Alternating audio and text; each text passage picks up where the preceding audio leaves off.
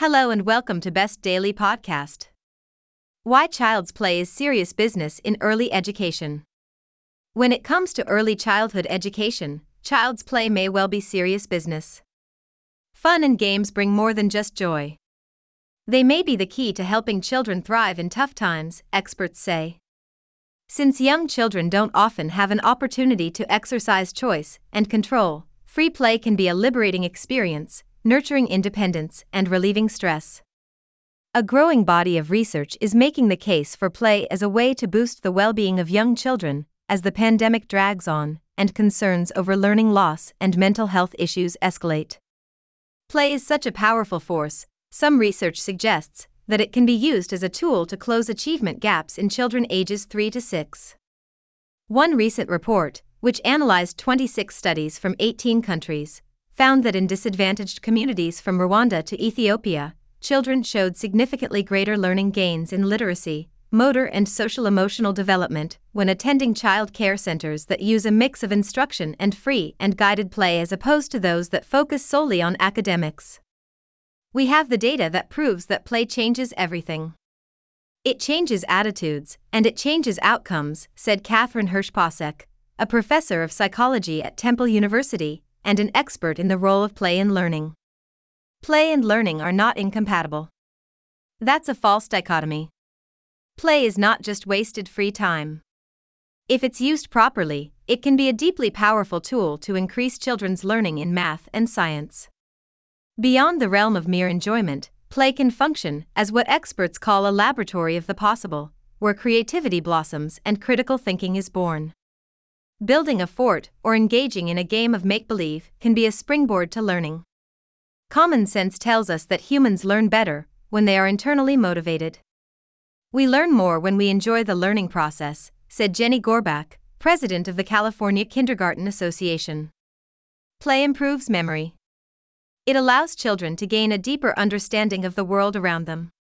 Children learn high level, intangible concepts, such as the laws of gravity, conservation of liquid slash mass, mathematical concepts such as more versus less, all through hands on, interactive play.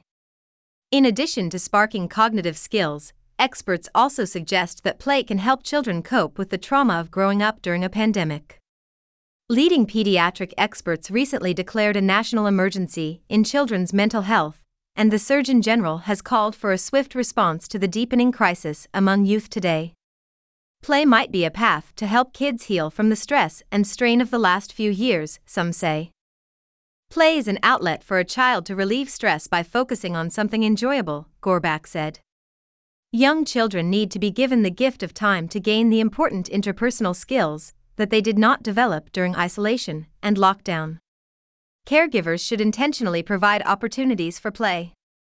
While adults tend to associate play with pleasure, Many experts see it as a cornerstone of the social emotional learning that helps build executive function skills. Play can actually help build the architecture of the growing brain, experts say. Play is not frivolous, it enhances brain structure and function and promotes executive function, i.e., the process of learning, rather than the content, which allow us to pursue goals and ignore distractions, as an American Academy of Pediatrics report put it.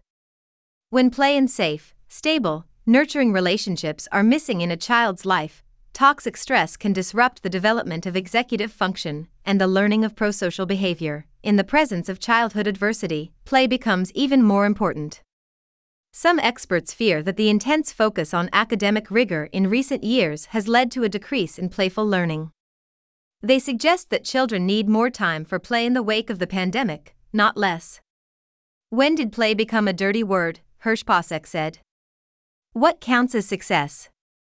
Maybe success is more than a test score. Especially when the tests are not formative.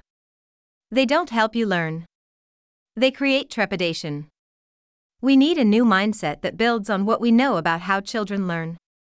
Recess, once a hallowed time on the school calendar, has gotten shorter in recent years, experts say, as the focus has shifted toward increasing instructional time to meet academic benchmarks. Children need time for free play, to freely investigate the social, emotional, and objective world, said Deborah Stipek, former dean of the Graduate School of Education at Stanford University. Playing with other children helps them develop social skills and emotional self regulation. In fact, the time on the playground pays off in the classroom with calmer children, who have an easier time focusing on the lesson.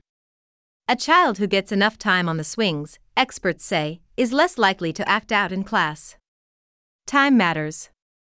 The American Academy of Pediatrics recommends an hour of moderate to vigorous activity per day, said Steven Barnett, senior co director of the National Institute for Early Education Research at Rutgers University. This benefits academic progress, mental health, and physical health. Recess is one way to help. However, access to play and exercise is not equal.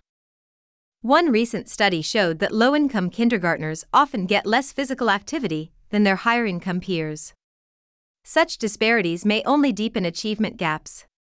That's one reason experts recommend that the spirit of playfulness should not be confined to the jungle gym.